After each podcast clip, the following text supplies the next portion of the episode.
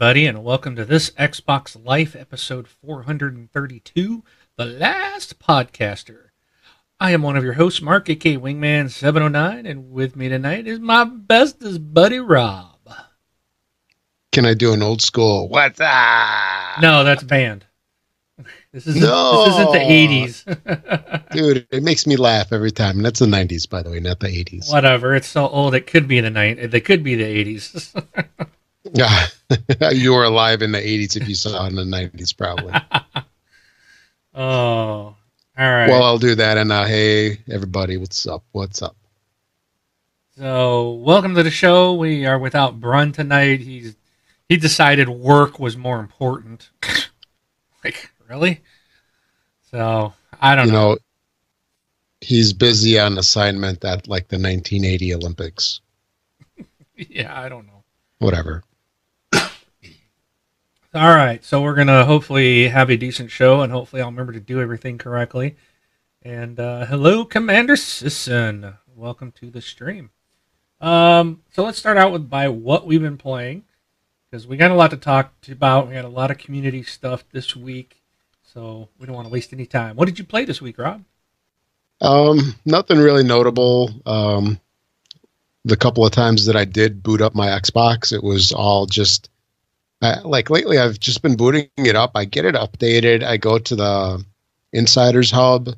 I tinker around in there for a while, and then I then I've been going to that spring sale, and I keep going up and down that list, and then I just don't buy anything, and then I'm like, okay, I'm tired of this and I shut it off.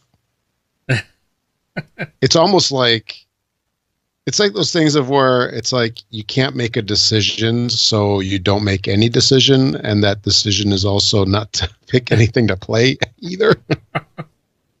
Have you looked at that sale? You know, I I did. Um, I think I looked at it once, and it was like nothing that nothing that stood out that I was interested in. So, and I and I think Yeah. I was like, I kind of came away underwhelmed, but I think part of it might be that everything that interests me I bought when it was full price. Yeah, so, I don't know. There's nothing there You know, that I have to have. yeah. It's. I mean, there's some decent stuff in there. I mean, a couple of titles are. I mean, they well, they've got your usual. Well, the um, like the Battlefield, and you got your Halo games, and Red Dead Redemption is in there again for like fifteen dollars. I, I I just want to buy it for like ten or less. I don't know why. You should have bought it back when it was like six dollars when it know, first came you on backward keep- compatibility. dude, you guys keep talking about that. And every time I go to see it, it's like $20, $30 or whatever. And I've never, I, I believe that you, you're making that up. I don't think it's actually ever been less than 15. You know, I, I should just send you my disc. I think I still have it on disc. I didn't buy it for six bucks because I have it on, di- or, did- or did I? Maybe I did Yeah. just to have a digital version because it was so cheap. I'll have to double check that. But if I have the Yeah. digital version, if I ended up buying it, I'll send you my copy, my disc copy. Okay. So That sounds good. But I actually, you know, I actually did buy something. I bought that one uh, Overcooked game Oh yeah, because I, I heard you talking about it it's a while back. it's hard. It gets really hard Yeah. really fast, and you can't play it by yourself. Yeah, it was, it was, but it was only like, I think $3 or something. It was super cheap. Yeah, So you know, for two three bucks, yeah, I'll I'll jump on it. But some of the other stuff that I was looking at, like uh, like For Honor, that's discounted down to forty seven dollars or something. I'm like, what? If For Honor was there down to thirty bucks, that's what I went looking for. I'm like, I could probably buy that game for half price, and it was still like forty seven dollars or something. I'm like, that's not really much of a sale. yeah, yeah, not in my book, not for what I'm looking for. So you know, it's like the stuff that they want to entice people with. Let's say like the battlefields, because most of the people that really wanted it bought it anyway. They just want to lure people in to get it. right, And uh, I don't know. And you know, there was one other thing I just remembered that I wanted to talk about. You know, these sales kind of irk me with something, and that's that like for example, I bought um, that one Batman game. Or, um, uh, what's it called? The last one that just came out, where you're driving around in the car all the time. I'm sorry. Remember what it's called? What? Say Batman. Was it Arkham Knight? Was that the one? Oh, the last. uh The last Batman game. I think you're right because it was Arkham Asylum, Arkham Yeah. City. Yeah, I think it's Arkham Knight. Arkham well, Knight, whatever that the last right. one was. yeah, it immediately got discounted, so it must not have done too well. But I bought it when it was full price, and you know, I started playing it, and you know, then they have it on these sales where you know they have like the ultimate mega edition. You know, it's like I don't Yeah. necessarily want to buy the whole thing again. but you know, if there could be some some kind of upgrade or something, like maybe five, ten bucks to bump it up to like the super mega deluxe limited collectors, you know, Megatron Transformer version or something. I don't know. Yeah, you that know, that that'd be different. And the sale last year too. I guess I'm going off on a little rant here. The sale last year for Christmas. Actually, no, this would have been like not this recent Christmas, but the one before. Like I saw one of those um, those Tomb Raider games. It was like Temple of Osiris, maybe, or whatever that other one was, the Golden Light, something, something. anyway, I bought this thing, and it wasn't too bad. It was like eight dollars. And then I get back into the list, and then I see that it's like the like deluxe version of it for two dollars more. yeah. I was so pissed. You got to review that list fully before you make a purchase. exactly. And then the other thing that they do is the games that you bought, they don't show you the price for. You know, it just says installed yeah. or owned. Yep. So it's installed. I think if it's installed, it's owned if you didn't install, or if it's not installed currently, but you own it. It doesn't show you what the discount is. So you, I guess you can't be irked about how much they dump the price. Right. Yeah, if you go into like your account, like on the Microsoft, if you go onto the website and you go to like your actual Yeah. account, you can see the history of what what you bought and what it, what you paid for it. But that's uh, where you'd have to go digging for it. So It's too much effort. it is. It's a lot of effort. Yeah. so I'm gonna do a test here. But- you let me know if you hear me cough. Go ahead and keep talking. Okay. Did you hear me cough? no, I, I didn't hear anything. Okay, good. Because I'm host, I wanted to make sure when I mute that it still does mute. Because sometimes when you're hosting, stuff gets kind of weird, and I've had it happen where it didn't mute before. So, all right, cool. So, did you Well- play anything else? So I just I didn't hear it. It doesn't mean it won't be in the recording. That's true. It's two different things. all right. Well, if I'm sure the So- Twitch group will let me know if they're hearing me hack and cough. Yeah. So when it comes to that sale though, I mean I'm probably gonna get like the last minute rush like after we finish this show because it ends tonight. I guess at midnight or whatever Pacific time midnight or something like that. So I'm gonna have to go through there and see if I really want to buy something. Yeah. but these i mean these these sales really remind me of it's almost not worth to buy some things at launch. You, know what i mean? Because yeah you might get some stupid launch day skin or day one edition something something for the game. But if you wait six months you'll get the game at half price and maybe it's like uh you know game of the year edition or something. You know it's got all it's half price. It's got all the dlc in there that was released over the past six months, year, or whatever. And it's, you know, yeah, you might get delayed in playing it for a little bit, but, you know, you save some coin. All right. It sounds like people are hearing me cough, even though I'm muting. So I apologize. I will definitely try to get myself turned away from the mic the best I can. Or just cough into a pillow. Ugh. It's Oh, I I don't know one. why it's bad tonight for some reason. I have my drink here and I'll try to keep my throat wet, but Or do you got to mute on your mixer? You could just hit that. That's what no, I, I, I do not. Not on this cheapo mixer Braun made us buy. Cheapo, it was expensive, but it doesn't have a mute, which he hates too. So, don't listen to that guy. all right. Um. Okay. So, anything else? Nope. All right. So I played. I finished up the campaign on Bulletstorm. Um, I went through just as Again? Grayson Hunt. Yeah, yeah. Well, it was my first time on the Xbox One, but yes, oh, my I wasn't second through. questioning it as being again. I said again. Right again, second time Yes. through. Um, I, there is a. I probably will play it again because there is a Duke Nukem campaign where you play as Duke. So I kind of want to go through and just see what that's like, uh, what they did, and what what I'm sure he'll have his uh, own lines and everything. So I'll probably do that. And I did play some multiplayer with. Um, oh come on! I know who it was. But while you're But thinking of that, I heard I'm that gonna get it wrong, but I think it was it was either Artis Artemis or Armistice. I think it was Artemis. I'm gonna have to kick one of those guys off my friends list so I know who I'm playing with. uh, you were gonna say something? Yeah, the um. Oh, what, I forgot what I was going to say now. So, anyways, Never mind. I did play some of like online. It's like a horde mode thing. Um, we did some of that the other day. That's that's a lot of fun.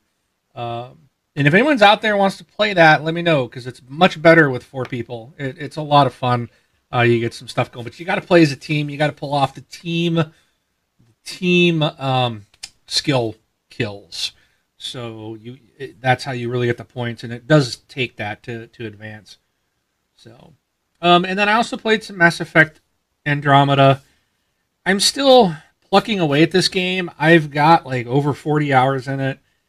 it. It's this game is so weird. Now I listened to the Horrible Gamers. Uh, was I'm, I'm like halfway through their show. They they recorded Saturday. I was listening to them today, and uh, Jesus Walks a Lot just you know loves this game, and I think Sean Imes Fuller does it from from Horrible Horribly Awkward, and you know several of the guys I know Brink of Eternity. They're all just like this is the greatest game. They love it. I'm a huge fan of the original, and I still 40 hours into this game. I still can't get into it, which seems odd that I got that much time in it.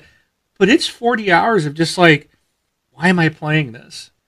I'm I'm just bored. It's like I'm only playing it because I feel like I have to because I loved the original, and I'm hoping this game grows on me. It's just not. I'm like more frustrated with Wow. it, it's just like, oh, I should go play something else. You know, I've got Horizon Zero Dawn waiting for me. Um, I mean that that's such a like an awful situation to be in. You know, it's like watching a TV series that you started and you don't want to give up on it, but you're miserable the entire time. Lost. exactly. You're lost with Lost. No, do you remember the TV series Lost? It was awesome out the gate, and then like Yeah. around season four, they're just like, "Oh, we only intended it to be a couple seasons. Now they're they're making it stretch it out to nine. And it just it went so far off base. You're just like, uh, Yeah. what's going on? Yeah, it's And then it has an ending where you just watch it and you're like, uh, whatever. that was a waste of ninety seasons. Yeah. Um, yeah. I, I just I don't know. I'm having a struggle with this. Um, and this was interesting because I got this message that I'm going to play. Um, Mr. Sean Fuller from Horribly Awkward, he did an interview with Danielle Rayne, who did the she's the actress who voiced Vetra in the game Mass Effect Andromeda. And here's the message that was uh, sent to me. If I can get this to play. Hey, Mark. Mark Cox, I'm talking to you. This is Vetra, Vetra Nyx. I'm your gunner, initiative wrangler. You know, everything you need. I guarantee if you bring me along on your next mission, mm, maybe bring my buddy Drack or maybe Jaal, we'll show you a good time. We'll take care of you. We'll have your back. We'll get through this mission and we'll make you fall in love with Mass Effect Andromeda. Nice. I don't, isn't that cool? Yeah. he posted that in our Facebook group the other day, and I was like, "That is awesome! That is so cool." So I was like, "I'm gonna go play right now," um, and I ended up playing Bulletstorm with uh, Artem- Artemis instead. But play that now. well, I jumped on And to play, and then Artemis was like, "Hey, let's play Bulletstorm." And I was like, "Oh, I told him I'd play." So, um, so I ended up not playing Mass Effect that night, but I did play, and I do take Vetra out with me on every mission. So I always go with Vetra and Cora Those are the two I take on every mission. So it was kind of cool that one of the people I take out, that the person that did the voice acting sent me that message. So Sean, thank you. That was pretty cool. He must have been talking to her about, oh, I got a buddy. It's just can't, you know, telling her I couldn't get into the game, and I love the original series, and this one's just not doing it for me, and I don't know why, and I want it to, and I want to love it. You know, um, like Jesus is like, I'm scared. He said on the show this week that, oh, I, I I I had a dream that I finished the game. I woke up and you know cold sweat, and I was it was a nightmare, guys. I was I was afraid it was over, and, and I'm sitting here going, man, I wish this was over so I could just say I yeah. did it. You know, I'm on the complete opposite. I'm I'm bored. I don't like the missions. I hate doing these vaults. I think it's just um, I feel like it's a wash, rinse, repeat. Even though each one's a little different, but they're just they just I don't I don't find those vaults like very interesting. They're so blah of an environment. You'd rather be a vault hunter than... in Borderlands. Yeah. Yeah. Um, and the the planets, I'm on one now, and it's like this desert planet. No, I hate it. It's just like it's so blah to look at, and it's so just, yeah. I just I can't get into this, and I'm so frustrated. Um, and I, I want to go play other stuff, but it's I feel compelled that I got to finish this thing. But I have a feeling yeah. this game's going to take me all summer to get through. It's going to be one of those I'm going to have to just do a little bit at a time. And um, I hate that I even say that because this was a game I was so excited for. Maybe you need to give it some time and then come back to it. You know, I might do that. Um, Sony had a flash sale the other day, and I picked up the Uncharted collection. So it's Uncharted okay. 1, 2, and 3. I got that for eight bucks. All three uh, and it's just the single player campaigns, no multiplayer. But I don't care. I never played the multiplayer on it. And I also got The Last of Us for eight bucks. So okay. I got a four games I bought for sixteen dollars on PSN. Plus, nice. I still got Horizon Zero Dawn. Plus, I want to buy Uncharted Four. You know, so Hey, wait, why why are you spending all that money when you could have bought Battlefield One for eighty dollars on on the Xbox sale? Because I said I'd never buy Battlefield, and I'm holding to that. that price, by the way. and I don't need to buy it because it's available to me. So, um, and Hawk, oh, thank you, Hawk. Thank you. Hawk's got 52 and a half hours played so far, and he feels the same way. For him, it's the characters. Yeah. There's no character that I really like or care about like Garrus or Wrex. Absolutely, Hawk. I couldn't agree with you more. Um, I carry, I take, I take Vetra with me because Garrus was one of my favorites. Um, Garrus was a Turian in the Mass Effect, and I, so I'm taking Vetra because Vetra is a Turian as well. So I, it's kind of like, okay, you're kind of like my Garrus. I have to have my Turian with me, and then Cora's just hot, so I got to have her with me, right? Yeah. so, um, of course, um, I do like I don't I don't like Jaal at all. He's kind of annoying. I, I never take Liam with me. He's annoying. I think that's his name. Um, and then I think the other person available is uh, Drax, and I don't mind him as much, but he's just he's not. Um, oh, who's my Krogan from the original game? Uh, I can't remember. Was it Wrex? Yeah, Wrex. He's not Wrex. You know, it's just like so. Yeah. Anyways, but one thing I keep hearing is do the loyalty missions. That will really help you kind of bond and kind of bring the characters out and stuff. But the thing is, I'm kind of so bored with this game. I'm skipping story. I'm just like hitting the X to skip all the dialogue, which I never did in the first three games. You know, and I'm just you like, know, I just want to get my through son it. for that. Skipping the dialogue. I yell at you too. Oh, oh yeah, because I'm bored. Not reading anything. I'm bored.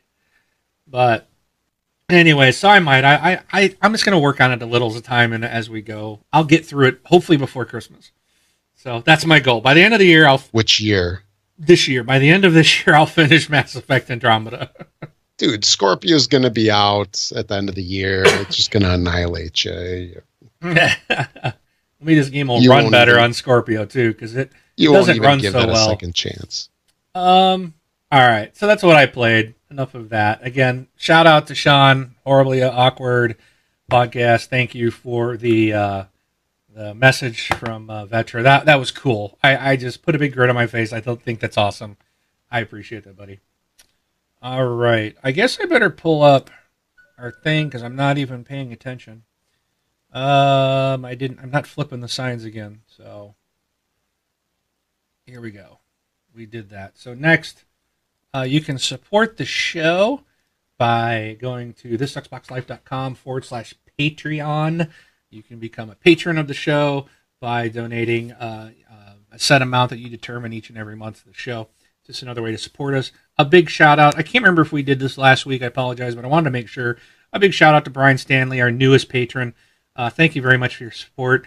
Um, and uh, Brian, reach out because my memory, if my memory's correct, I'm pretty sure it is. You uh, hit the tier, we want to get you on the show.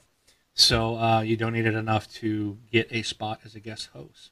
So reach out to us, contact at thisxboxlife.com, uh, and with a good email, we can reach out and we will set up a time to get you on an upcoming show. Uh, if you want to do a one time donation, you can do that at thisxboxlife.com forward slash donate. And uh, uh, that's a one time thing. Again, we appreciate all the donations. They all go to support the show. Definitely. Um, do, do, do, do. So next, we are going to jump into our topics, and there's a lot of Star Wars. And I got to start out by saying one thing. Yeah. I'm going to spoil Star Wars The Last Jedi, which is episode 8, comes out this December. I just want to let y'all know if you haven't figured it out, uh, Luke Skywalker's going to die. He's a zombie. No, he's not a zombie, but the title is The Last Jedi. So if, if him and, and Rey are the only two right now, and Rey is the new star of the series, obviously they're not going to kill her off. That means Luke's out. This will be his last one. You know, so I would just say, uh, plan on it, people. I already see Did- people did post you- on Facebook. There's no way I'm going to watch this movie. I can't handle seeing Luke Skywalker die. Did you watch the trailer? Yes, I did. Okay. movie looks movie looks good. I mean, it, obviously it's going to be great. I'm going to be there's hopefully day one again. So I will be buying my ticket. I'll be probably sitting up two, three, four hours fighting the fighting the internet trying to get my my order to go through again. So Are you going to get your uh, day one edition skin for going to a Fandango or something? I Your real life skin? yeah, yeah. Next, uh, yeah. After I get that, then I'll look like Luke Skywalker. So, but anyways, there was a tremendous amount of news on the Star Wars Battlefront Two. So there's a whole bunch of Oh, yeah. articles here. So we're gonna. Now, did this all coincide? Because I know that there was a, a thing in Orlando that uh, uh, I don't know if you remember uh, our buddy Jay Yes. from back in the day. Yeah, he went down there for that Sorry. big shindig in Orlando, that celebration or something. The uh, yeah, the yeah Star Wars celebration. Uh, It ran for I don't know how many days. Yeah. So, Is this the 40th anniversary or something? Or is that why? Or is that coming up? I think this is the 40th year, I believe. Yeah. The 40th Okay. anniversary of Star Wars. Right. So, because yeah, it came out in '77. So, Oh, yeah, that's right.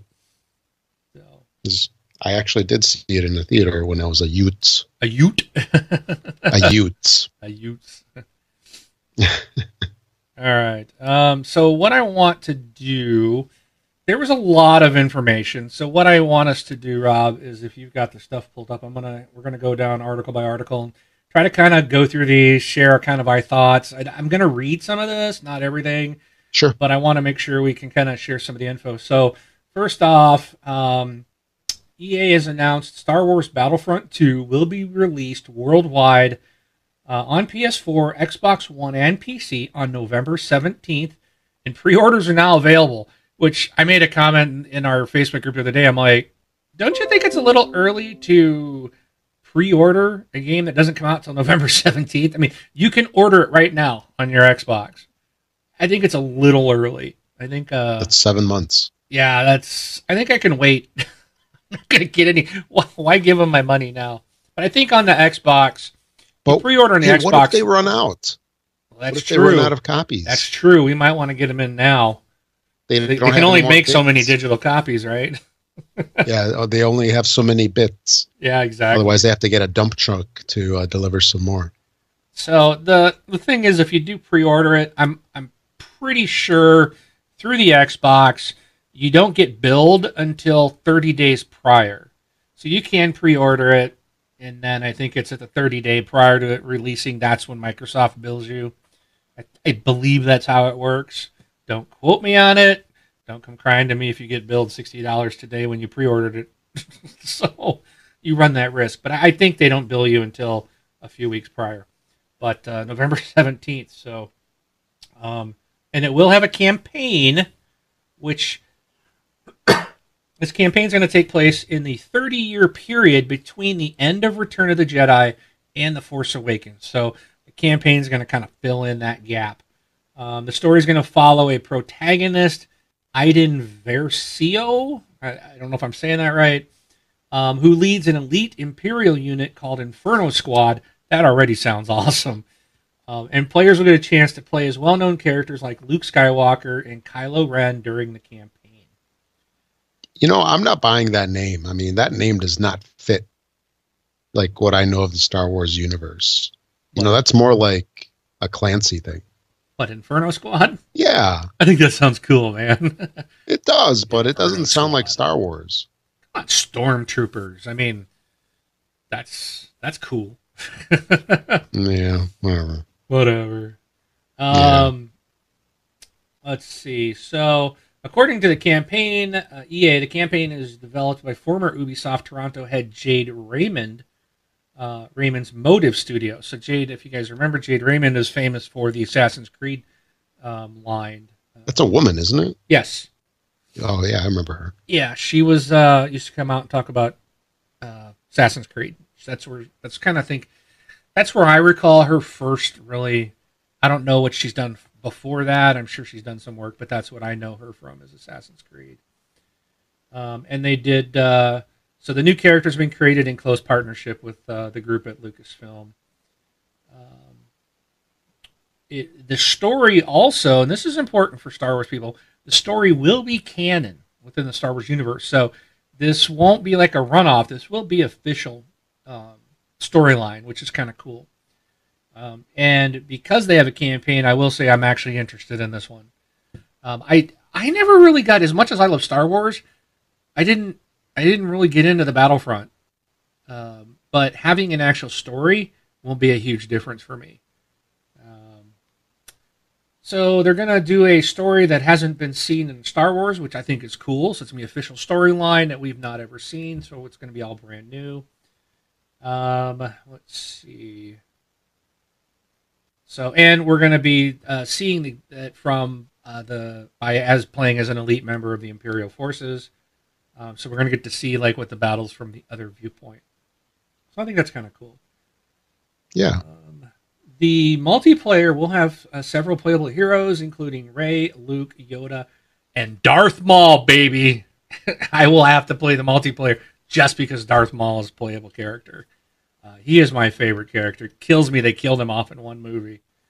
Uh, he was the best. Um, the modes are going to support up to 40 players. Maps announced so far include Yavin 4, Mos Eisley, and Star Killer Base. Um, space battles are going to return as well. Um, and it sounds like, uh, let's see if this was it. There is, it will offer a high stakes dogfights and with land and air vehicles, players will be able to pilot ships, including First Order TIE fighters, the Millennium Falcon, and more. So that's pretty. I think this is pretty cool. This sounds pretty rad, in my opinion. Oh, yeah. Um, an Elite Trooper Deluxe Edition will be available for pre order, including upgrades to all trooper classes and access to the game three days early on November 14th. Well, I guess there you go. So you might want to get it pre orders in now so you can play it on the 14th. Um, EA Access subscribers will be able to play as early as November 9th. Excuse me. And anyone who pre orders Battlefield 2 will also receive the last Jedi themed content, including exclusive Kylo Ren and Rey themed looks based on the character's appearance appearance in the upcoming film. So there so there you go. Um, this will also be available this will be playable at EA Play. This is EA's public event that takes place just before E3 this year. So people are gonna we're gonna obviously in June we'll see and probably videos of people playing this thing and to get to hear what they think. So that's kind of cool. So what do you think of all that, Rob? Any comments, thoughts? No, I mean it, it sounds good for people that are into Battlefront for sure. Um, you know, like you said, it's very interesting that they're going to be making it pre-orderable so early. I mean, you don't want to forget, I guess, because you know what is there not going to be enough buzz around release time that uh, you, you might need to get your Why thing don't in early. know that she's a group? Yeah, We're gonna get gonna get we're gonna get hit with ads because no matter what, I can't pull the stuff up Yeah. without ads popping up. So when Yeah, you- hit that hit that little speaker thing up top to mute it as soon as you see it. Um, it it does. It it loads Yeah. multiple times. Yeah, It, it loads and then it, it, like puts the pop up one and then it, it and it runs the ad before the thing. And even though I stop it, it still runs the ad. This is the same thing Brun has a problem with. So it's no, but if site. you no, but in the tab, there's a little speaker icon. You click on that. I don't have a speaker icon in my tab. Are you on Chrome? Yes. Oh, okay. So There's a way to do it in Chrome too. Maybe we'll talk about it after. mute the browser. That's what we need. Okay, we need to talk. I want to mute my whole browser. No, right. there, there is a way to do that, but All right, we'll have to figure that out. Thanks. yeah, yeah but uh, you know, it's uh, you know, it's probably going to be a decent game, I would think. And uh, if you like Battlefront One or just Battlefront, uh, I think you'll like this one. I don't see any reason why it would be like an awful version. I, I, it sounds like they've, and I was reading a different article that they took a lot of feedback from the original, and as good as Yeah. the original game was, there was things that were lacking, um, and they're addressing those things. Like you know, the fans wanted a campaign, we're going to get a campaign. Can, fans have wanted space battles, well, we're going to get space battles. Um, so they're they're bringing the stuff in that the fans want. So Yeah, yeah. I think it's going to be great. So, and if this and if this sucker is, uh, um, what do you uh, Scorpio ready? Oh yeah, look out because the, the original game looked amazing. So if you get this in full 4K, oh boy, this thing's going to look awesome. Yeah. So, It'll be Alright. like your own what Clone Wars or something. yeah, there you go. Yeah, animated. So, some possible good news. I think this is pretty good news. So, um, there's not going to be a season pass uh, for Battlefront 2. So, I Okay. guess they're probably so going to go. are they gonna how are they gonna siphon money out of the players then? There's got to be a way. Oh, I'm sure they're still going to do DLC. Um, Oh, but okay. they said they don't want to segment the community. Um, so, they're getting rid of the season pass, which why stop if you're now? still having DLC, you're still segmenting the community. So that Yeah. if you don't want to segment the community, that mean that means everything's got to be free um, after launch, or that you're not having any post-launch DLC. Wouldn't you say? Because if you're if you're Yeah. doing DLC, regardless of whether it's in a season pass or not, you and people don't buy it, that's still segmenting the group. Yeah. Okay, so upon looking back um, at how Battlefront changed over time, its launch 2015 with the addition of DLC, the team came to the conclusion for this type of game, season passes are not the best thing, and they need to come up with something better. So, with regard to how it's going to be uh, released, they had the following statement. While we're not ready to confirm any live service plans just yet, what we can say is we've heard from feedback from the community loud and clear. We know they want more depth, more progression, more content. So we're focused on delivering that in every dimension of Star Wars Battlefront 2. We'll have more to share about this in, in soon. So we'll probably find out at E3 or at their EA Play event. Right. Um, the good news too, which I think this I think is cool. If you're a console player, you're going to be happy. Console only will have split offline, split screen co-op, but that's consoles only. Wow. Okay. Uh, this mode allows two players to play together locally and earn upgrades that can be transferred to the online multiplayer experience. So you can play with your son offline, cool, just the yeah. two of you, and then you can that stuff, whatever you earn, will go into will transfer to your online. So that's cool. I like that. I can. I Right, think I might be playing a lot of that with my kids. Yeah, you don't see that very often, like that split screen. yeah, that's Too something that's much. pretty much gone the way of the dodo bird. Yeah, it has. So, all right, I think that was it for that one. So, next item up is and prepare for more ads. um, as we cover, Hold on to your hats. Hold on to your ads. Yeah. Well, maybe there's not one on this article. Sweet. So, uh, the still talking about Battlefront 2, the multiplayer, uh, bigger, better, and more emotional is the title. What? Um, so they said where Battlefront 2's new single player mode is attempting something different, the focus the returning multiplayer component seems to be more about refinement. Uh, the last Battlefront got a lot right, but it has also occasionally felt like a gorgeous blueprints from something better to come. This could well be it. Uh, Burnout uh, creators Criterion have stepped in. This one I thought was kind of strange. They've stepped in to take on the game's vehicles. I'm like, uh, okay. I'm not sure how their experience with uh, Burnout series translates into Tie Fighters and X Wings, but Are you gonna have to like crash a Tie Fighter or something through an intersection? maybe we'll get a uh, crash mode. Yeah, Battlefront 2 crash mode. yeah. crash your AT-AT into an intersection. There you go. um, all right, so we've got that there. So Burnout's gonna, or I'm not Burnout. Criterion guys are gonna be doing some of the vehicle stuff. Um, the philosophy seems about creating not only a picture perfect Star Wars game, but one that offers more fantasy of being boots on the ground in the universe. Um, they won't go into any kind of specifics, but uh, let's see. They tease that the idea of the new game will offer full classes rather than the changeable equipment loadouts of the first. So each class will come with a shared progression system, but will change appearance depending on what map and side you're playing on.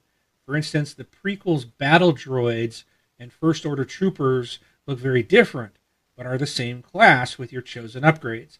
That progression system seemingly designed to let you feel as though you're molding a character as you play, helping you get more attached as well as fit your playstyle. So, there's a couple of things that uh, to look forward to. Um, one of the most dogged criticisms of the first game was it rarely made you feel like you earned its biggest rewards. Accessing gadgets, vehicles, and um, unstoppable heroes via floating holographic coins might have made things a little smoother. No more TIE Fighter bun fights uh, as whole teams tried to climb into one cockpit. Um, that was, but it was hardly satisfying. The fact that collecting those power ups is mostly a matter of good luck at the expense of other players, and that those moments could end pretty suddenly only compounded the issue. So they said, executive producer summarized the problem as it was brief experience for the lucky few. Um, blah blah blah. So they're they're gonna work some things out to improve on those. Uh, so far, the heroes that we know of are Rey, Kylo Ren, Darth Maul, Yoda, Luke Skywalker, and the new single-player anti-hero, Iden. So there you go. That's kind of some of the stuff we know about the multiplayer. Okay. Now, the last thing I have is on the. Whoops. What is that doing? That's Oh, you know, Criterion should stop working on this game and give us another Burnout game. Yeah. I don't think that's going to happen. Mm, Yeah. Got to give up on that dream. So, all right. So I do want to go through this one a little bit. Um, so let's see. The single player uh, obviously was announced. It was one obvious piece missing from the original game, or 2015's Battlefront. Um, let's see. The campaign was was co-written by Walt Williams, who wrote the highly acclaimed Spec Ops: The Line. Is set right after Death Star, right after the Death Star two explodes, and ends around the time that Starkiller Base does. A story ambitious spanning almost 30 years. So we, we talked about that 30 year point. The point, according to contributing developer Motive, is to bridge the gap between the original trilogy and the current films, exploring what happens to an empire without an emperor. To do that, they decided to let players become the Empire, specifically in the shape of an elite Imperial commander called Iden Versio. Uh, though there will also be segments that have you take control, have you control Luke Skywalker and Kylo Ren. The narrative intends to humanize the Empire in ways we haven't seen before, giving us a glimpse in the world of seemingly likable, genuine character who actually believes that the Death Star is a good thing.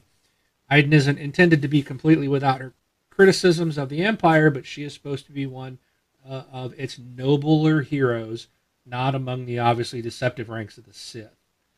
Um, so that's interesting. So we're gonna Yeah.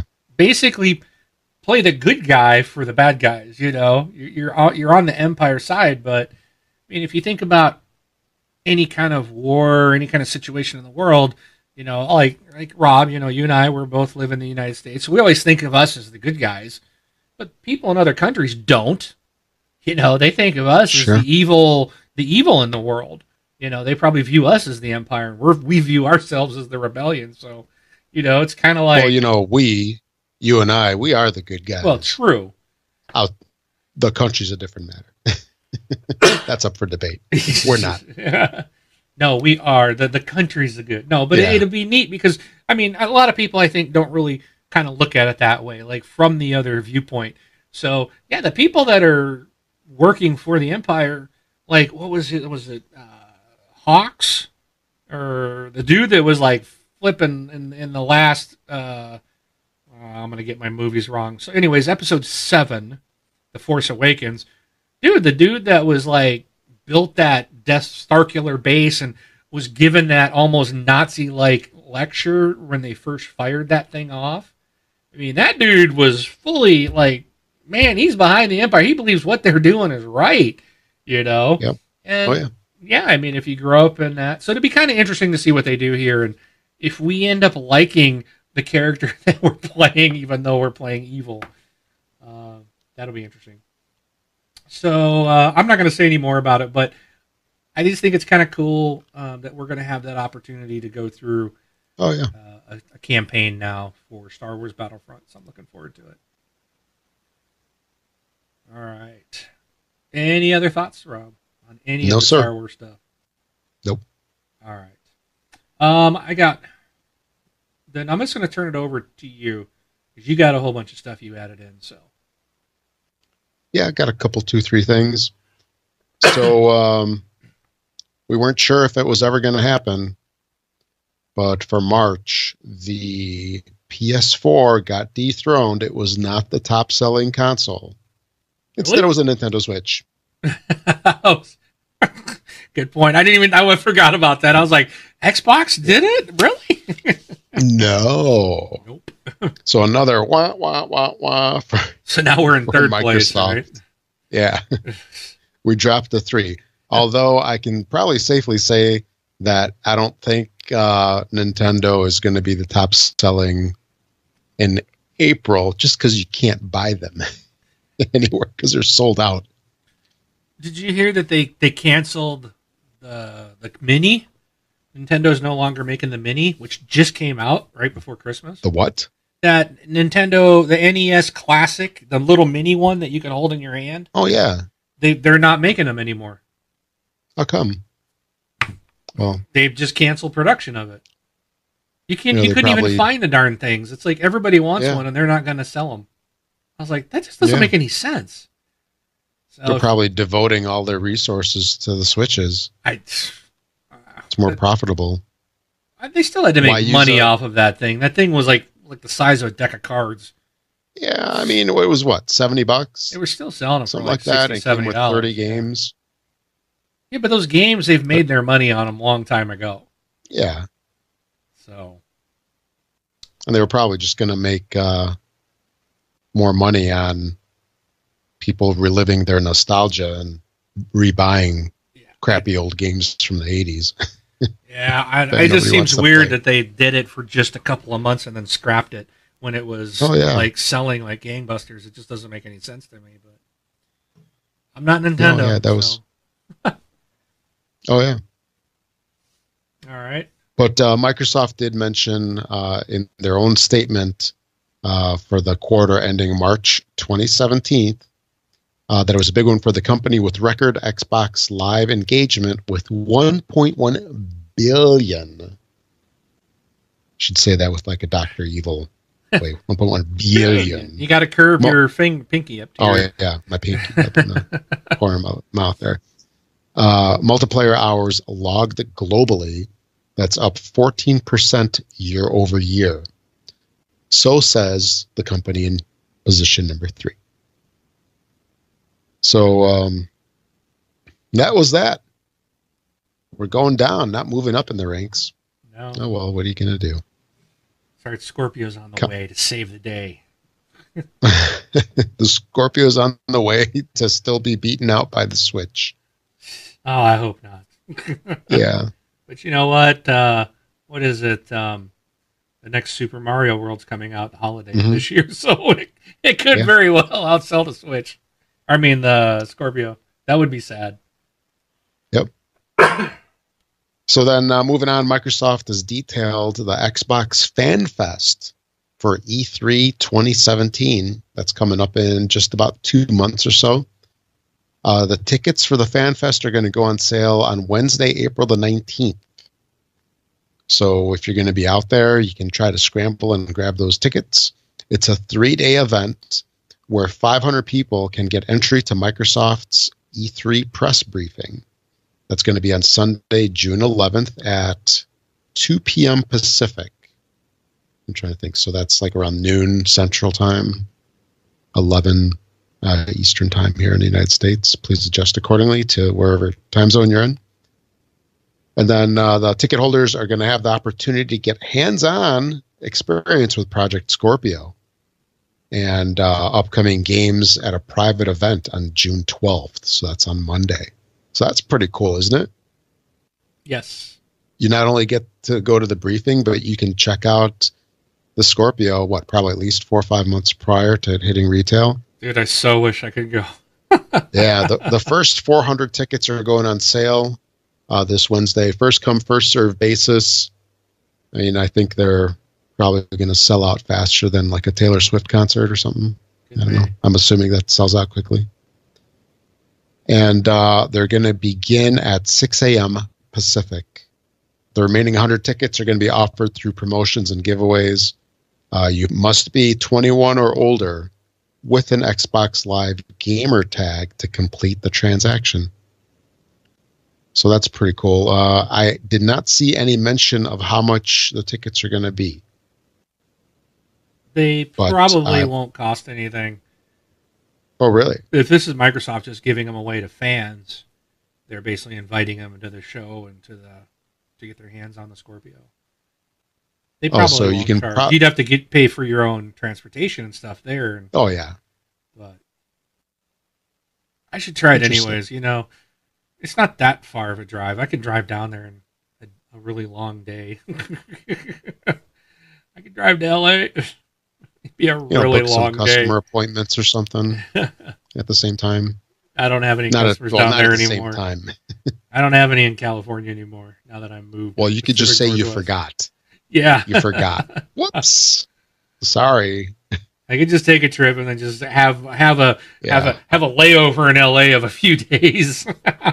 Yeah, there you go. I need to go So to Alaska via LA. sure, sure, why not? That's funny. So So yeah, FanFest. Uh, if you can make it, uh, see if you can grab the tickets on Wednesday.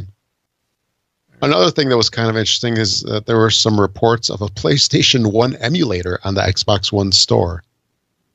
So somehow they snuck this on. It came in as an application called WinPDF Reader, and there was a a YouTube video purportedly that detailed how to use it and uh, the frame rates were supposedly running between 35 to 60 frames per second on uh, on a bunch of these games.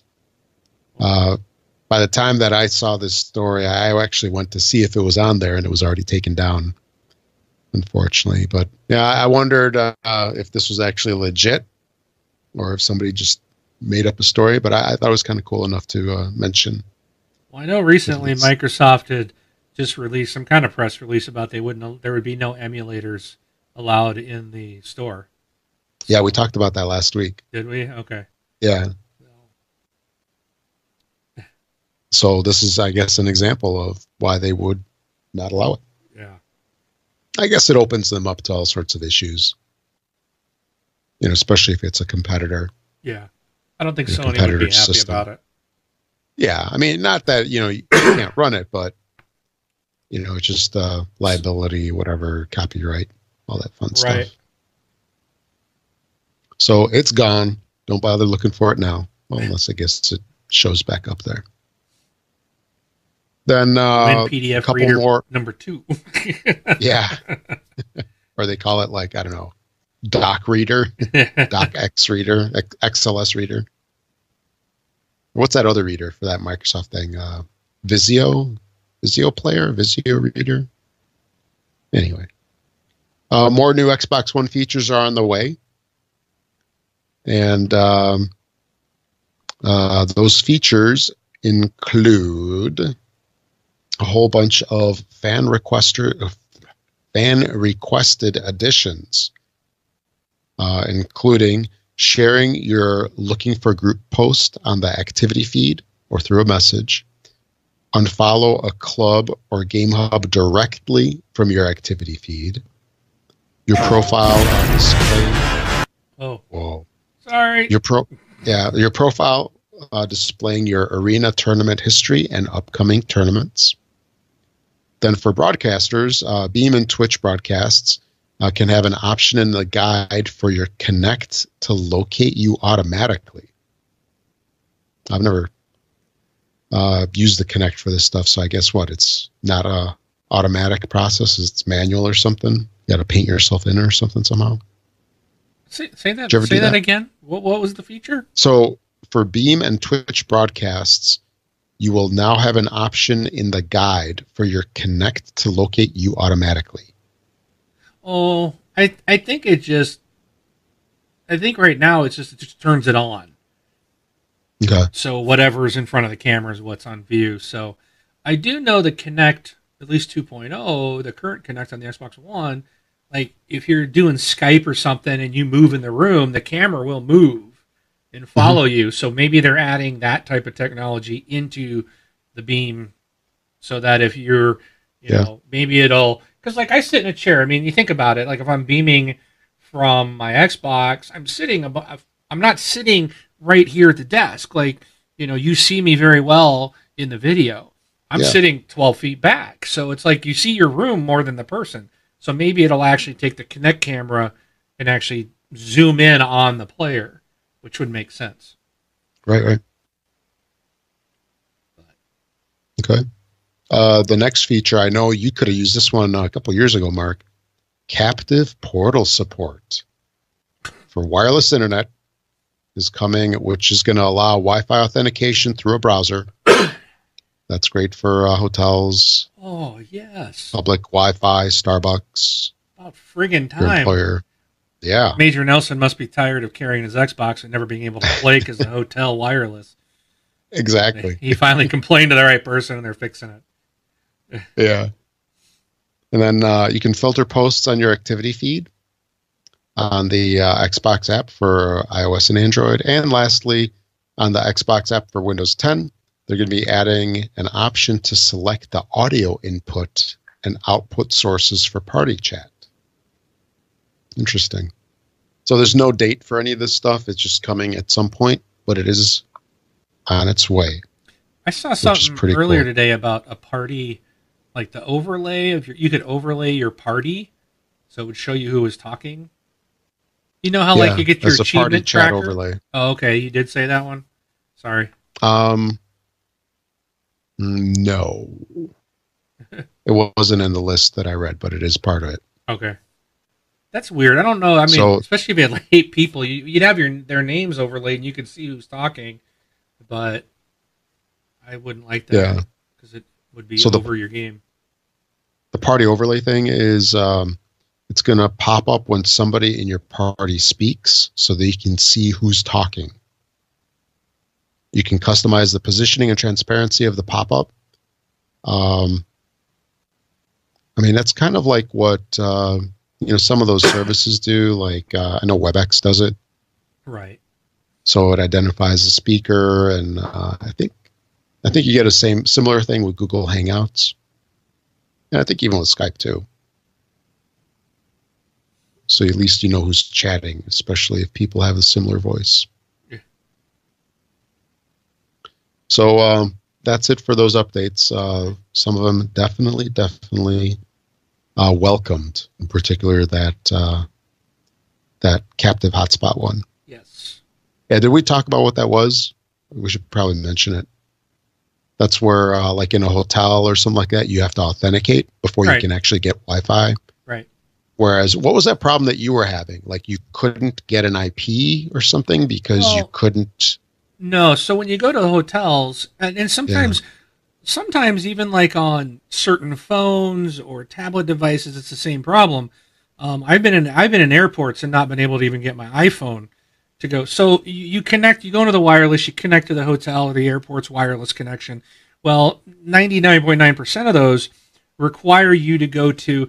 It, it typically will automatically, when you open your browser, it automatically goes to like the hotel's web page, and then like I'll have to like put in my code or I have to select if I'm going to pay for internet broadband and you know they have like the normal and then they have the you know unrestricted which they charge you like $25 a day which is BS. So um but uh I always got to put in like you know my my membership number for the hotel to get my internet access for free. And um so you got to get to that page and that it's that page that never appears. And it's not like you know Right. the the hotel.com okay? It's not it's like a very specific web address that you don't know what it is. You, it has to automatically appear. So on the xbox launching the edge browser does not automatically so i can connect to the hotel wireless you know it connects but i can never like authenticate through their web page because that web page would never pull up. You know that's the problem. So i'm i'm really glad that they're going to fix that because like my s i like i would i i've taken it before. And i end up usually having to play i can't play online.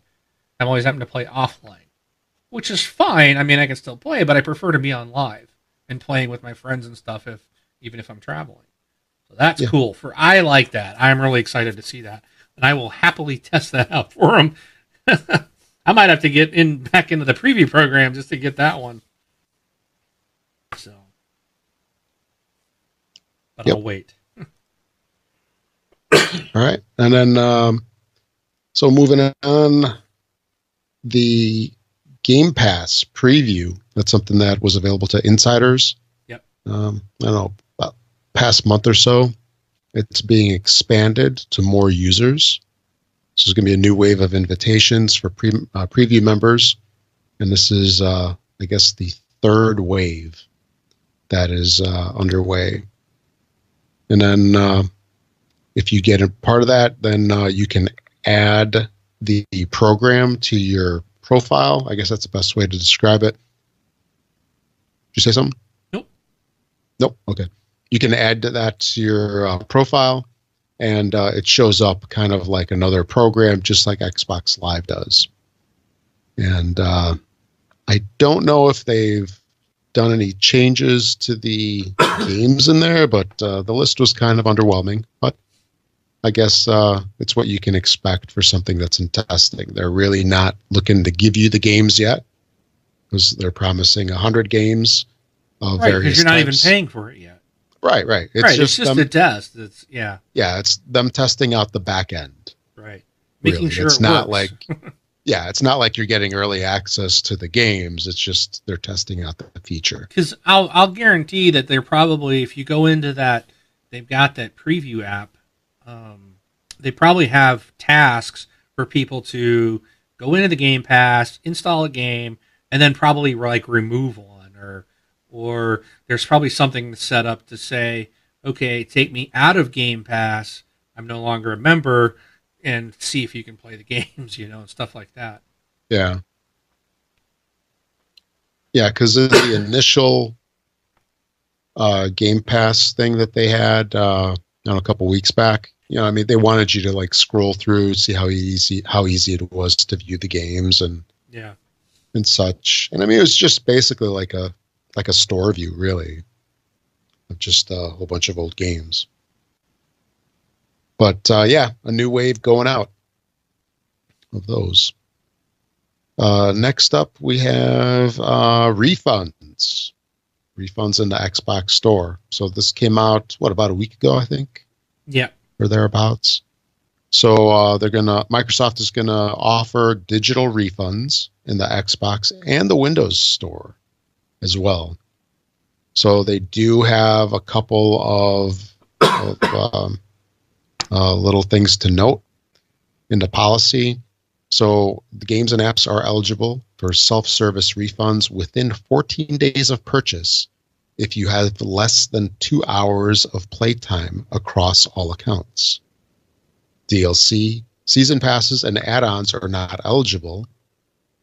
The game or app must be downloaded and launched before requesting a self-service refund. That says you must wait at least one day after the game or game's app release before requesting a self service refund. Certain Windows 10 apps may not be eligible, and Windows reserve or Microsoft reserves the right to block access for users who abuse the refunds. So I think this kind of goes in line with you know other policies that we see on the mobile platforms and on Steam and such. And uh, I guess it's pretty cool they did it. I'm really surprised that it's 14 days. Yeah, Yeah, because there's uh, a lot of games you can complete, you know, in a day or two. And I know there's people have already been talking like, "Oh, do you get to keep your achievements? You know, I can beat a campaign in 8 hours. Can I buy the game, play the campaign in one day and then go ask for a refund, get my money back and get to keep my achievement points?" Um, I hope I would hope that they would take those away. Strictly because people would do that. If you're and I and this is the way I feel, if you don't like the game, if you truly want a refund because you don't like the game, then you don't need that on your gamer score history. You know, I would want it removed, and they should remove it. They should take all those points back. Um, and I also think that they should look at it, and if they go, oh, well, yeah, you you're this is day thirteen, but guess what? We see you've completed the campaign that was twelve hours or fourteen hours long. Guess what? You don't qualify for a refund. I think if you've played the game, they should look at it more of how much time have you put into it oh, you played one or two hours and you're requesting a refund, fine. But then the other thing comes up is like some of these indie games that are only two or three hours, they're throwing a fit. Because they're like, hey, you know, you can't put a time limit on it because some of our games are so short. So I, think they need to do it is like if you, you know, I think they should do it more of like a percentage of the game. And I'm hoping that's what they look at. Because if they're just like, oh, you got 13 days, then people will be returning it, playing the game and returning it to just get their money back. So, but then again, that's where they'll say, nope, you can't get refunds anymore. And I'm fine with that. Yeah. People shouldn't abuse the system, period. Oh yeah, exactly. If you don't want to buy the game, then go to Gamefly and rent it. You know, or go to Redbox. So, all right. Yep. Anything else? And then, uh, yeah, uh, let's see. Lastly, here, a couple quick things. Just wanted to mention uh, Scorpio has been confirmed to have a reveal at E3. I think we pretty much expected this, um, but it is going to happen. And then uh, I think I think the big news on that is that it's going to be revealed at E3 and not in May at a special Oh, event I like we were expecting. prior. Yeah. Right. So we were all kind of expecting to see it beforehand, and it looks like their whole Digital Foundry reveal was what they were going to do. That's it. Sounds like that's it until E3. That's what Microsoft Okay. has said. So At least when it comes to Scorpio. right with Scorpio, yeah, yeah. And then uh, gamer pics, uh, custom bit gamer pics are, have entered testing. Uh, this is for the insiders. This is something that's going to be in testing for quite a while. I read through some of the steps to do this on my console, and it involves doing uh, an image of at least uh, what it? I think it was like 1080 by 1080. So you have to make it square you do your image and then you have to put it on a USB drive, connect it up to the console. There's there's a bunch of steps. It's not super easy. Well, I mean it's simple, but you have to go through a number of steps to to complete this. Well, they they And, added this uh, to the new like the, the iPhone app, the Xbox app on the iPhone. That Yeah. was listed as a new feature, and someone else in our community was like, "How do you do it?" And I went through and I was looking. I couldn't find a way to do a custom upload a custom app, uh, gamer pic on there. When you go into the picks, it's all pre-selected stuff. So, but they said that that was one of the new features of the app. you can't find Okay. it. I can't find it anywhere. Who knows? I, I wonder. I wonder if also it's in the Windows 10 app as well because I saw that the beta app got an update. I don't know if it was today or yesterday. Interesting. yeah, I I did not find anywhere to do it at in here. And it was, you know, when I launched the the app itself, it came up the other day said, "Here's the new features," and I saw it listed as "Here's the new features in the current version." And I went looking for it and could not find out how to do it. I went into settings. I went under, you know, hitting a little profile, and like if you go into your character, then there's customize. Oh no, wait, that wasn't it. It wasn't customize. Um, I can't read where I found that, but I found a spot where it was like change your pick, um, and it was like just it wasn't an option. There was no, you couldn't like add a, or upload a custom picture like they said that you could. So I'm not sure where it's buried at in here, but it's Yeah. supposedly in here somewhere. I don't know. Yeah. If I find out, I'll post it to the Facebook group. Yep. And then uh, lastly, Microsoft is pushing Beam as the primary E3 viewing format, which is interesting. Yes. It says uh, on the official website for the E3 press conference, Xbox team is promoting Beam as the primary way to view the event. And we'll see how that goes. Hopefully, it'll be better than previous shows where the uh, event kind of tanked a little bit with video problems and such. So maybe uh, Beam is geared to support all of that viewing goodness of E E3. Yeah. And I believe that's all I've got. All right. Well, let me pull my app back up. All right. So you can reach us um, at our website. Now, if you want to send us a voicemail, you can do that by clicking send voicemail on the right hand side of our page at thisxboxlife.com. Um, and we did get one this week, but before I do, I want to announce our winner. So we've been the last couple of weeks, we were telling our listeners over in Europe that if you use Amazon.uk, that we have a giveaway for you. and um, the winner is drumroll Kongen 1973. I believe he was from Denmark. I think he was one of our Denmark listeners that sent in a voicemail. Um, so I will send you Kongen. I will send you your um, gift card for Amazon.uk uh, through. I'll send that to you through an Xbox Live message. So look there for your code and congratulations and thank you guys for listening, uh, guys and gals, uh, because we had a female listener from Denmark as well as also Catflap 1970 uh, also contributed. But we did get a voicemail this week from a Mr. Ryan Gibson, who's on Achievement, or I'm sorry, uh, Horrible Gamers podcast. So let's see what Ryan has to say. Hey guys, what's going on? It's Ryan from the Horrible Gamers podcast. And I'm just calling to say I love you guys. You guys are the best. You guys were one of the first podcasts I ever listened to. And uh, I got to say, like, you guys are probably part of the reason why I podcast now. Um, anyways, I was listening to your show last week, and uh, you guys were talking about Microsoft's premium products. And I think um, you had a good point there. But to be honest, I think that if they cross that 399 US line, they're going to be in a lot of trouble. So I'm I'm thinking Scorpio 399, 499 up here in Canada. So 399 US. That's what I'm saying. But um, anyways, have a great show, guys. Uh, keep up the good work. Uh, I'll talk to you later. All right. So thank you, Ryan. Um, so here's a thought I had. So we've been talking about everybody, every show I listen to, our community, everybody's been talking about price of Scorpio. What's it going to be?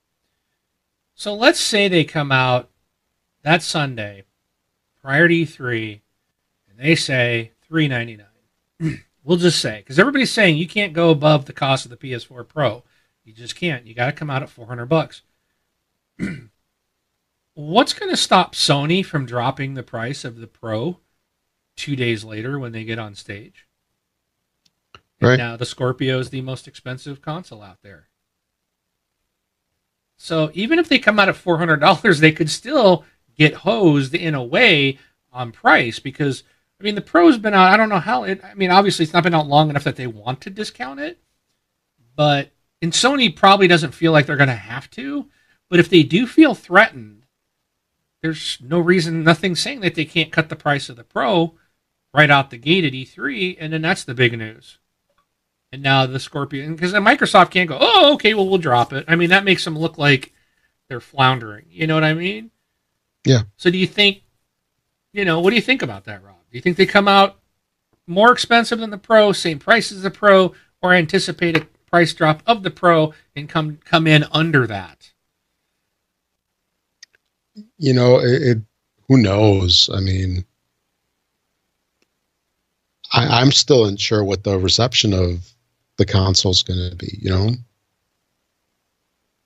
it, it, I, I have no idea. I can't even guess. I mean, I can see him coming out being more expensive. Okay, I, I can see that. It- it is a, a uh, factually hardware wise. We we've got the numbers from Digital Foundry. We know it's Right. better. It's a better piece of hardware than the Pro, right? But I mean, they did that bet with the Kinect and the four ninety nine price tag. Yeah, but know, and but was- the, But that's a different TV thing, though. it That was an add-on. That was an add-on to the console. So we're just comparing console to console. And I know they bundled that in and forced everybody to pay the ex- the upcharge, but I'm just saying. So right. uh, But they went. You know, this is worth it, and this is kind of the same thing. It's right, it- okay, it's so basically the same thing. okay, so let's look at these two: the PS4 Pro and the Scorpio. They're the top guys. They're the hottest pieces of equipment out there. Statistically, looking at the facts, the Scorpio is a better machine. It's a faster, stronger, whatever. It is performance wise better than the Pro based on the numbers that we've seen. Okay, so it stands to reason on that that it deserves a higher price than the PS4 Pro, correct? Yes. Okay, so I can see them doing that because l- logically it is a better machine. So why Right. why would you price it at the same price if it's better? When you price it, because see, here's the other flip side. I think a lot of people don't realize if they come out and they price it at the same price, then then maybe the tagline of it being better, because then the consumer goes, well, these are the same. You know, uh, because a Right. lot of people aren't as informed as our community. Okay, they don't. They don't. The majority of people out there that are gamers don't dive into podcasts and and and live on IGN and GameSpot and all these different gaming media websites and stuff. They they just don't do it. That's that's a pretty small percentage of people that do dive into all that. So they're they're just going to go into the store and go, oh well, these two are identical. They're not going to know. They're going to look at the price, and it doesn't matter to them what the price is. They're- You know, they're probably going to buy the cheaper one. So, but but seeing two different prices, I think tells people, oh, this one probably is better. You know, it's more expensive. It's a better machine. You price it the same. Now it's no different. You lose that premium. You know, from that viewpoint if you price it lower to try to compete or and try to anticipate a potential PS4 Pro price drop, you know, now you're under them. Now you're like, well, now you definitely aren't as good, you know, from that viewpoint. So I don't even know what they're going to do. And, and, you know, I'm going to just say, whatever they do, I'm buying it because I'm, I don't expect it to be more than $500. I would be shocked if it was more than that. And I think Ryan's correct. It, it, the, the, thing would be, a death sentence to it. But if, if but again, Phil Spencer said they expect to sell a lot more Xbox One S's than Scorpios.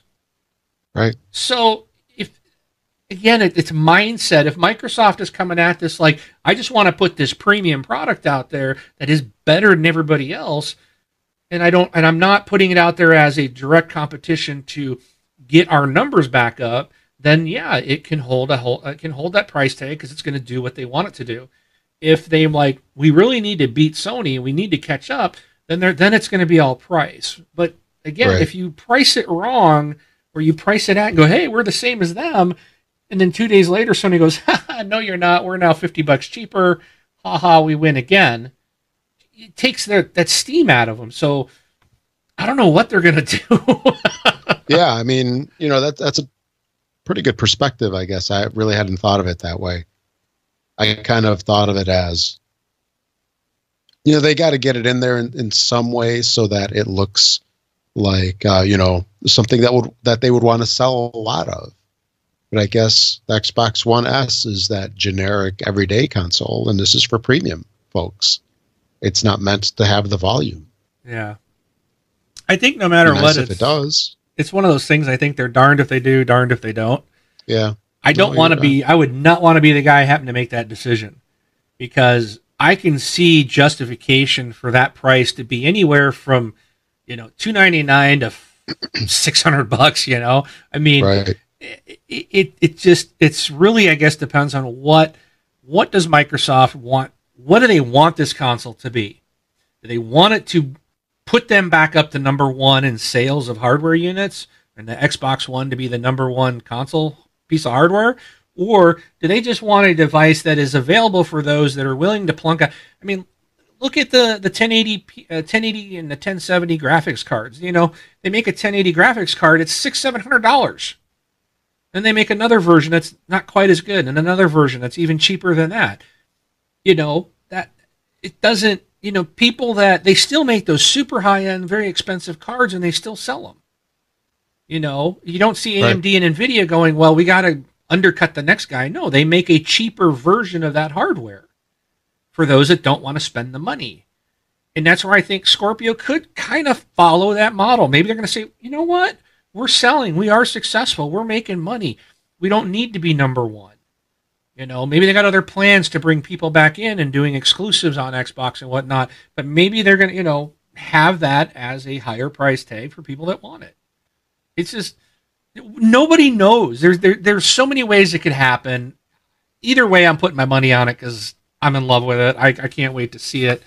Um, Right. And I've seen the dev kit. I think we've all seen that. It looks just like the S, except it's got a bunch of weird buttons on the front, which will go away.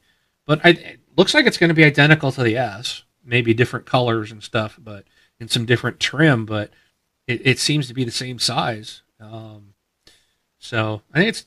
We'll see. Yeah, yeah, definitely.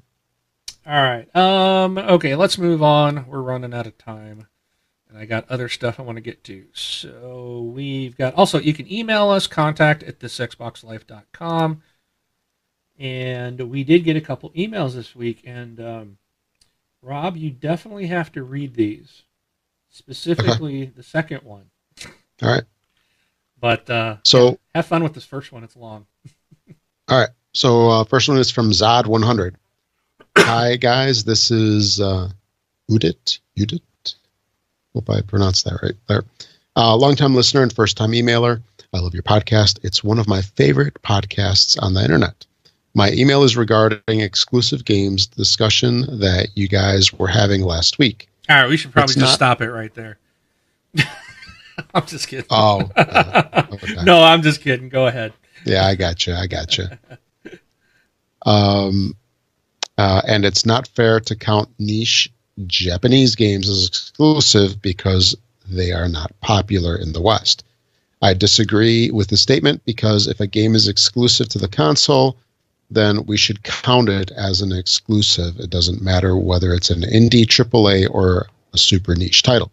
A game is a game, niche or not all the big exclusive Japanese games released this year on PS4, like Yakuza, like Yakuza Zero, Nioh, Nier Automata, and Persona 5, are equally popular in the West, Europe, and Asia, as uh, they are in Japan.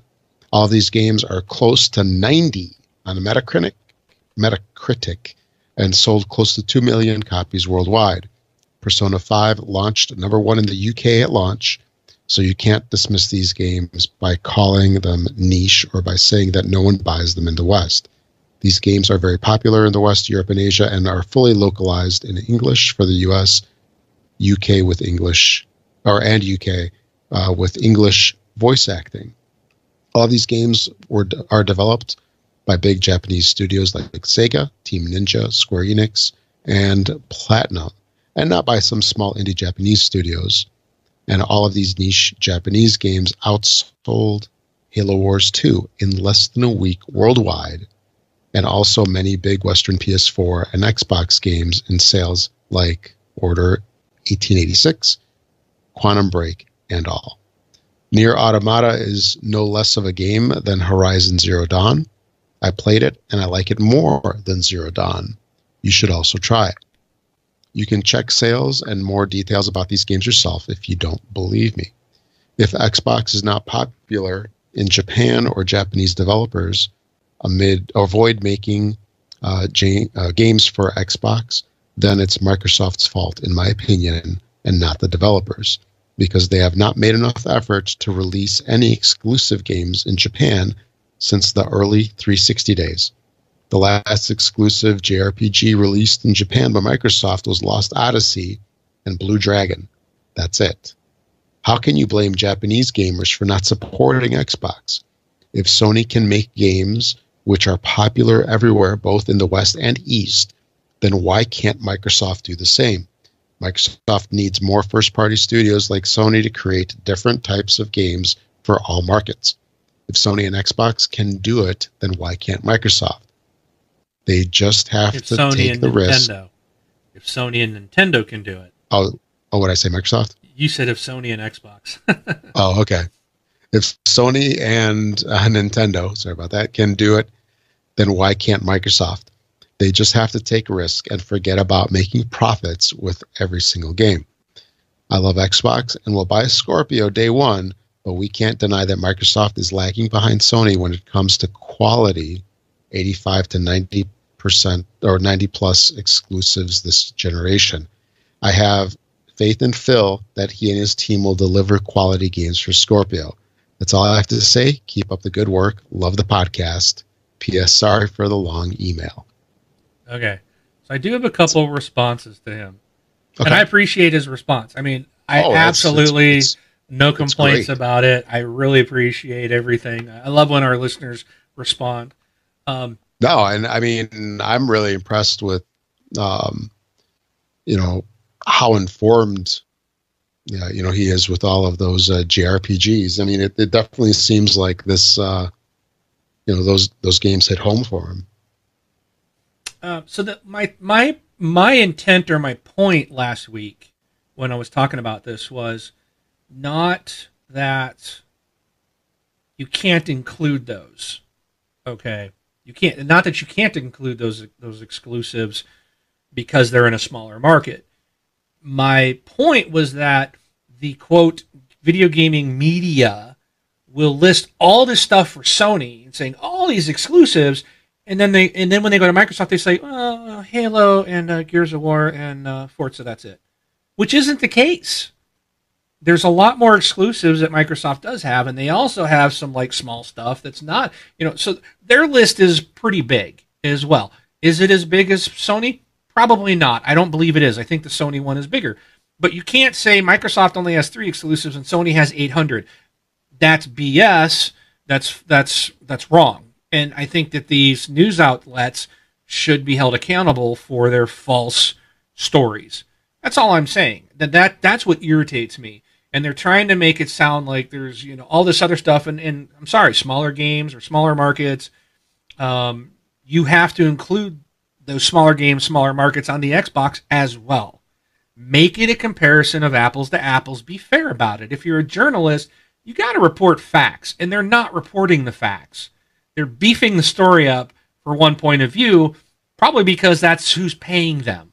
Sony is paying them a large marketing budget, so they're not. They're going to beef everything up to support that to keep the money coming in.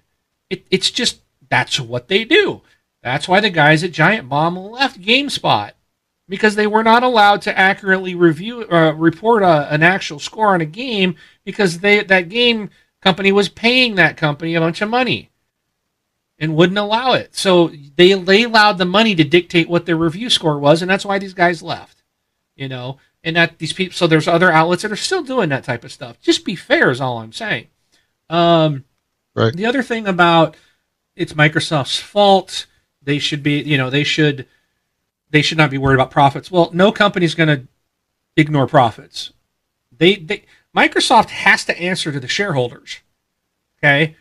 And the shareholders want profit, period. They don't care about it. That, so that's the thing is I think a lot of people also forget about is yeah, Phil Spencer might be a gamer and he's trying to do everything right. He still has to answer to the people that want profits. Everybody wants money. They want to get rich. They want to get richer. They want to make money. They're, rich people are rich because they don't give their money away. Period. You know, and that's again, I said that about people like, oh, well, people like saying, oh, they should cut the price of Scorpio. They could take the loss. They have a lot of money because they don't give it, they don't do everything at a loss. They have other stuff that they lose money on. A business doesn't go into business with the uh, with the point of losing money. They won't be in business long, and it wouldn't take long for them to lose a lot of money on Xbox for the guys running Microsoft, like Satya and Nadella, to say we're done. Xbox is out. We're losing money. Satya doesn't. Nadella doesn't care about Xbox. He doesn't care about the gamers. When he first came on board, he talked about getting rid of Xbox. So when you make comments, didn't he want to spin them off? He something? wanted to sell it off. He wanted to get rid of it. Yeah. He doesn't want it as part of Microsoft. So when when the gamers who are saying, "Oh, they should just cut and take their losses," guess what? You could be putting the knife to your own throat for your favorite console. It has to be profitable, or companies will drop it. Period. You can't just take a loss. The last thing I wanted to say was regards to why can Sony and Nintendo make games in the East, but Microsoft can't? Sony and Nintendo are Japanese companies. Microsoft is a US based company. Very different cultures. Uh, if you look at the sales of the 360 and you look at the sales of the PS1 in Japan, they're not buying it. They don't. They don't buy it because they're buying the the, the Sony Nintendo. They're very uh, and I, you know, if we've got a Japanese listener out there, anybody from that, you know, that type of culture, um, and you want to correct me, that's awesome. But my understanding of that culture is they're very much, um, they're going to buy their own from their own companies. You know, that's what they do. They support their own. Um, that's why they they they are going to support that. Yes, some people might buy an Xbox but they're going to buy the PlayStation and then and the Nintendo's first. Um, and, and, and when they're not selling consoles, no developer is going to put money into the, the writing games for the Xbox that has 30 consoles in the country. You know, there's just not enough people there that are buying the Xbox One for any developer to write games for it. Again, they're not going to write games to lose money. If there's no profit in it, they're not going to do it. So that's not necessarily Microsoft's fault. I think it's very much a cultural thing. Now, where I think Microsoft can make inroads is Europe. They need to be doing more there, um, and they do have a big they do have a big bigger footprint in Europe. So, but again, not arguing with this guy, just trying to make some kind of comments um, on why Microsoft can't do what Sony and Nintendo can. You know, that that's they're Japanese companies. They're going to be very successful in, in Japan. All right, they get it. They know what their own people want. Microsoft is knows us in the U.S. They don't know the Japanese market, and they're trying. They got people there, but it's not something you can just switch and, and, do overnight. So, but um, all right, cool. I again really appreciate it, and I will shut up now because I want Rob okay. to read this next one. all right, the next one is from Leah.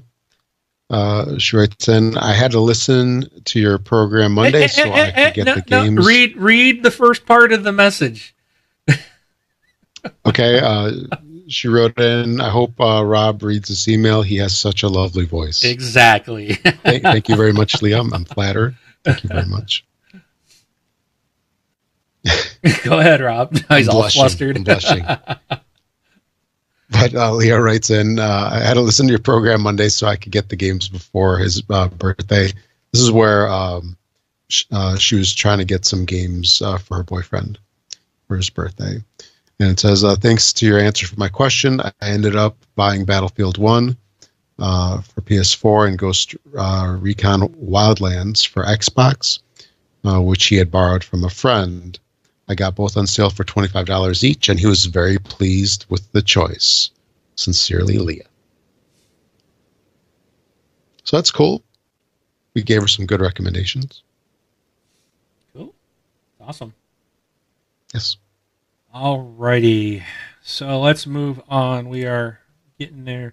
So you can reach follow us at Twitter, thisxboxlife.com forward slash Twitter to see our Twitter feed. Brun runs that. Uh, Facebook, we're on uh, thisxboxlife.com forward slash Facebook. We talk about all kinds of stuff in there. That's our that's where our community is active. And this past week there was a couple of things. So number one, there was a mention about how to do game sharing. I know our community was awesome. They posted, uh, several people replied. Someone even, excuse me, posted a link. So real quick, and I know we've talked about on the show, but I just wanted to respond to that real quick. So if you want to set up game sharing in your home, say you got two Xboxes, um, you take the one that you want. Basically, you want to share. So you want the family, say the family Xbox. That's where all your kids and the wife might play. You're going to log into that Xbox as under your gamer tag. You're going to set that as your home Xbox. Okay. And then you can basically log out. That's fine. Then you go into your own Xbox, say it's in your office or your game room or your bedroom or wherever, the one that you alone are going to be playing on. All you do there is you just log into it with your uh, with your gamer tag. Now what that means is you can play your games on that Xbox. And because the other one in the family room is your home Xbox, everybody else can log in with their own gamer tags and play the games that you have downloaded or purchased. So they're they're available. That also means that if say you you and your wife want to play the same game, you only buy one copy of it. You both sit at your own Xbox and you both log in and play the same game. Um, and that's how the game sharing works on the Xbox One. So hopefully that is helpful. If you have any questions, you can always reach out to me via uh, um, a message uh, through Xbox Live or Facebook or whatever. Uh, all right, Rob, we got one from uh, Sean on the Facebook. You want to read that one as well? Sure. Okay, uh, Sean writes in I would like to hear the opinions on the news about uh, Battlefield 2's story mode, including adding IGN alum Mitch Dyer, who was critical of Battlefield not having story mode in the first game. Also, thoughts on any surprises that may come during E3, including possibilities of VR, exclusive games, and what Microsoft may do to get more third party exclusives, as it seems like every trailer I see for the for a new game is followed by a PlayStation logo. I think I think, I think we answered his questions on our thoughts on the story mode. Um, I, I, agree with Mitch Dyer, who was critical of it not having one. I, that's what I wanted. I, I think had there been a story mode in the first Battlefront game, I would have probably dove more into the multiplayer. I did try some of the um, was it like survival mode or whatever you can play that by yourself, but I really wanted a just a campaign. So um, I think the campaign will draw me more into other parts of the game. Um, so what's what what surprises we're we gonna have at E3 other than the price of Scorpio? Regardless of what it is, I think we'll all be surprised. what do you think's coming out? What I think I think they're gonna have another trailer for Below, and no release date yet. And Cuphead. That's and Cuphead, yeah and uh, yeah, below was on the reveal back in what twenty May twenty thirteen, four yeah, years ago. Yeah, yeah, and that was that what I think they called it a roguelike game. It looked interesting. Um, I wonder what's taken it so long since you know they seem to develop AAA titles in in less time. Yeah, yeah. I don't think we'll see VR stuff. Um, I really don't think we will, and I don't really care. I'm fine with that. I don't VR doesn't interest me. Um, I think we'll get a release date for Crackdown. Um, I'm going to predict that Crackdown 3 will come out August, September timeframe. Um, that would be my guess. I, I can't see them releasing that in holiday. They got to do it early. Would be my my my thoughts. Um, there was something else I had thought of. Oh, I think we're gonna have I think they're going to announce original Xbox games backward compatibility. I think we'll see an original Xbox game library available for Xbox One. um, which would be really cool. So that's my out on the hanging it out there guess. Um, You know, I wouldn't be surprised if they do have a little bit of VR stuff, but just conceptual, kind of like what they did with the. Um, Hololens. no, there was that one game that they had where it somehow integrated with Kinect, and you were supposedly holding a gun. You remember that? No. It's like you were holding like a rifle, and then you did various things with your hands to like reload or to like switch stuff out. I I don't think I think they're going to get away from all that garbage. No, no, I, don't- mean don't they are, but I mean it. they'll do something VR wise akin to that, where it's going to be kind of like something that you could maybe do with VR, but you know who knows when we'll see it or, I, I think it'd or how it'll actually work. to have some VR something for um, Scorpio. And I do recall that Todd Howard said, I think last year when they did that, but when they did that Scorpio reveal last year, they had like Todd Howard got on and made a comment about, you know, doing real true VR. So maybe we'll see Yeah. like Fallout 4 VR version for Scorpio. Um, we might see something like that. I mean, that would be, I think, really good too, and that would be good because it does say, hey, Xbox has has VR as well, um, and also if you could do like the Fallout Four, and that was an exclusive to Xbox, that would be really cool. That would be a big win for him, I think. Um, I'd love to see a Sunset Overdrive 2 released, but I don't think we're going to see that. Um, I don't know what Yeah. else. There's a lot of games I'd love to see like come back, like uh, uh, Stranglehold and Syndicate. Would love to see Yeah. those come back, but I, you know that's just me dreaming. But Maybe the uh, Scorpio is going to unleash a whole new wave of uh, 4K definitive editions. So you know, you bought the original, you bought the definitive edition, and now there's a 4K definitive. Yeah. So, well, I think I think just seeing what because supposedly the thing's going to upscale every every game already in existence. That you know, so all our games we already have that we bought for the last three plus years will already upscale. And Yeah. I'm not sure how that's going to work or what you know, but I mean the Pro just does upscaling. It's not true 4K for the Right. PS4 Pro. So, but um, I think one other thing I'm still going to hang out there is uh, that I would love to see is you know we've got the Game Pass. I want to see digital rentals. I'm going to say they're going to drop that on us. Digital rentals on Xbox One. You know, I, they can do it. Yeah, that would be kind of neat. Let, let, pay- mean, that's really no different. That's no different than what they're doing on the, the free to play weekends for some Right. of these games. Exactly. They're already doing it. Just give me Xbox Live Platinum. I pay instead of sixty dollars a year, you pay hundred dollars a year or whatever you, whatever they want to charge you, or pay an extra $10, 20 dollars a month. Whatever. I don't care. Make it separate. Make it add on, and uh, allow me to digitally rent games. And so many at a time, and I have to delete them if I want to digitally rent something else. You know. Well, what do you think- about renting a game for like a time period, like you know, fifteen dollars a week? No, So for I, I like the GameFly can- model where you just you just say I'm gonna boom I'm gonna pay this month every month and I can you know if I get a new game I play it one day and I send it back to them I mean you know some of these games you want to play the campaign and if they're only four to eight hours long you're done in a day Uh, like one Saturday boom I'm gonna play this I played what I want I don't want multiplayer I delete it and I rent another game you can Right. rent and play as many as you want but only so many at a time you know they got to put limits on it and I get that but I want a digital rental service. Sure. So,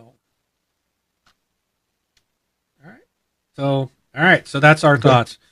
Um, Yes. next thing, um, so uh, retail releases, Rob. All right. So for uh, the week of April 17th, which is today for us, uh, recording here on the 17th, through the 23rd, a couple of titles we have uh, that are arriving are Voodoo Vince Remastered on the 18th, Tuesday, Flint Hook on the 18th, Late Shift also on the 18th, uh, ATV Renegades on the 18th as well. Another one on the 18th is Wonder Boy, The Dragon's Trap. Uh, also, the Disney Afternoon Collection. Shiness, Shinus, the Lightning Kingdom. I think that's how you pronounce it. And uh, so that's it for the 18th. Yeah, quite a few titles on releasing on Tuesday.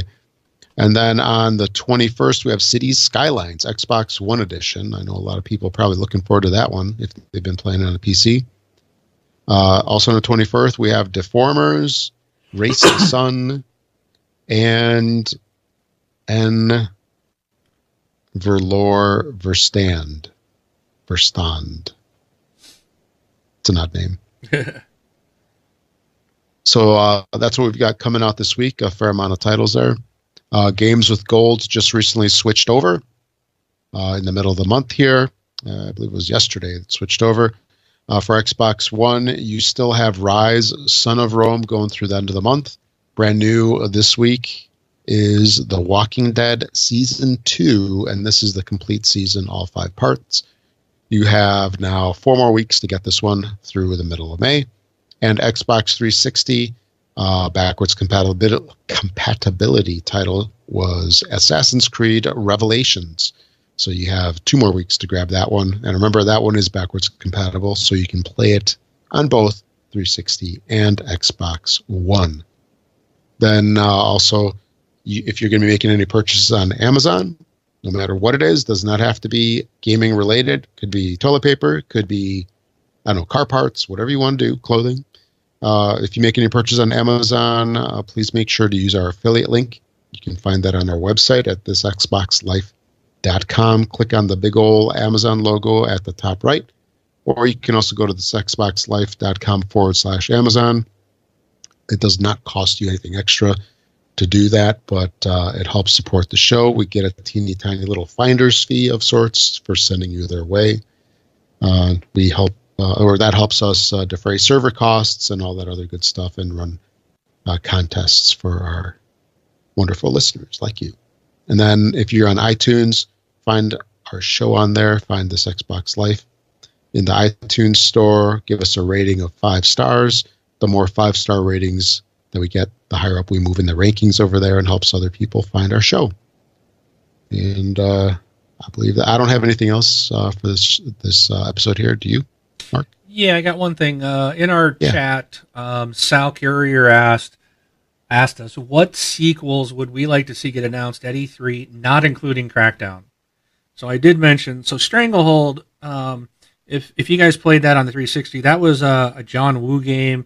You were like the um, I think you were like a detective in China or Hong Kong or something, but it was kind of like you could slow down time and go over tables, and it was a great little shooter title. I absolutely love that game. I would love a Stranglehold too. Um, Syndicate on the 360 was phenomenal. I loved it. I would love to see a Syndicate too.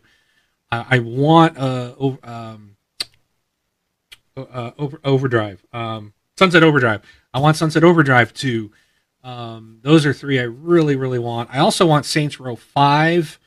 Um, I know they're bringing out Agents of Mayhem, but it's not really what I want. Even though it's a new game, and Saints Row Four was very much like Saints Row Three, they were basically kind of identical. But I would love a Saints Row Five, like new game, new. Give us all new. But Sure. I love those, the flying and the powers and the character customization and just the fun craziness of Saints Row uh, games. So those are some things I would like. Um, I'm gonna jump in on one of Rob's is uh, Shadow Complex Two. Yeah. I know he wants that, oh, for sure. which I still think they got a That- drop on us because they didn't. They, brought out Shadow Complex on was it on PC and Uh, it's not the same. I mean, but they built up like we're gonna do this, making you think like, hey, something else is coming in. You know, you know what I mean. yeah. So, I don't know. anything else you want to see? Uh, Blur 2. Ooh, that Remember that racing game? Yep, that was fun. Blur 2. Um, oh, there was another one I was just thinking of. What the heck was it? Um, Ori and the Blind Forest. The first one was amazing. Hard as heck, but great, great game.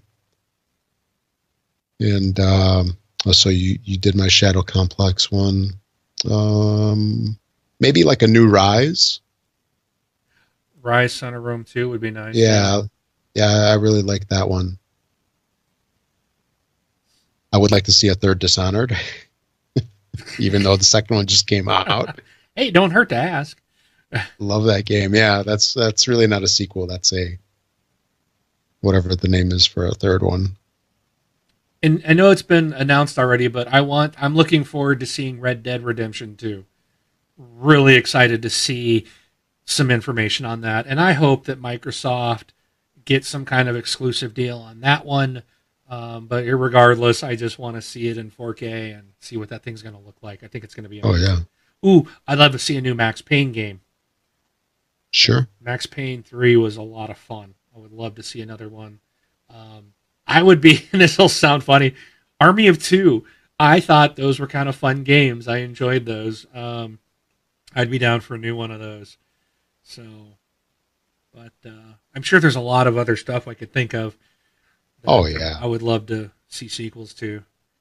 But uh, Diablo Four would be nice.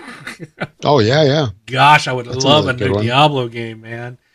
That game I put a ton of time into. I still want to go back and play some more.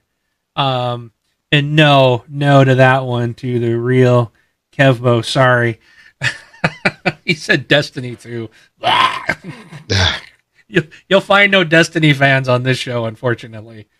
Um, I I don't know. Braun might break down and get it because um, he really liked it. He's just irritated about the fact that he paid full price for the game and still doesn't have all his promised content two years later. So, and I think that's a fair complaint.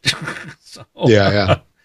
but uh, cool. All right, that was it. Um, do you have any other games, Braun or Rob?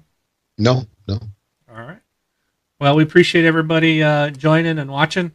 Uh, we're normally on Sunday night, 7 p.m. Pacific time. Uh, so check back next Sunday on Twitch, and we'll have the audio out to you guys here shortly, next day or two. And uh, we appreciate it. So you guys have a great week. We'll see you on live. This is Mark, aka Wingman 709, taking off. And Rob, also known as Presar. Thanks for listening, everybody.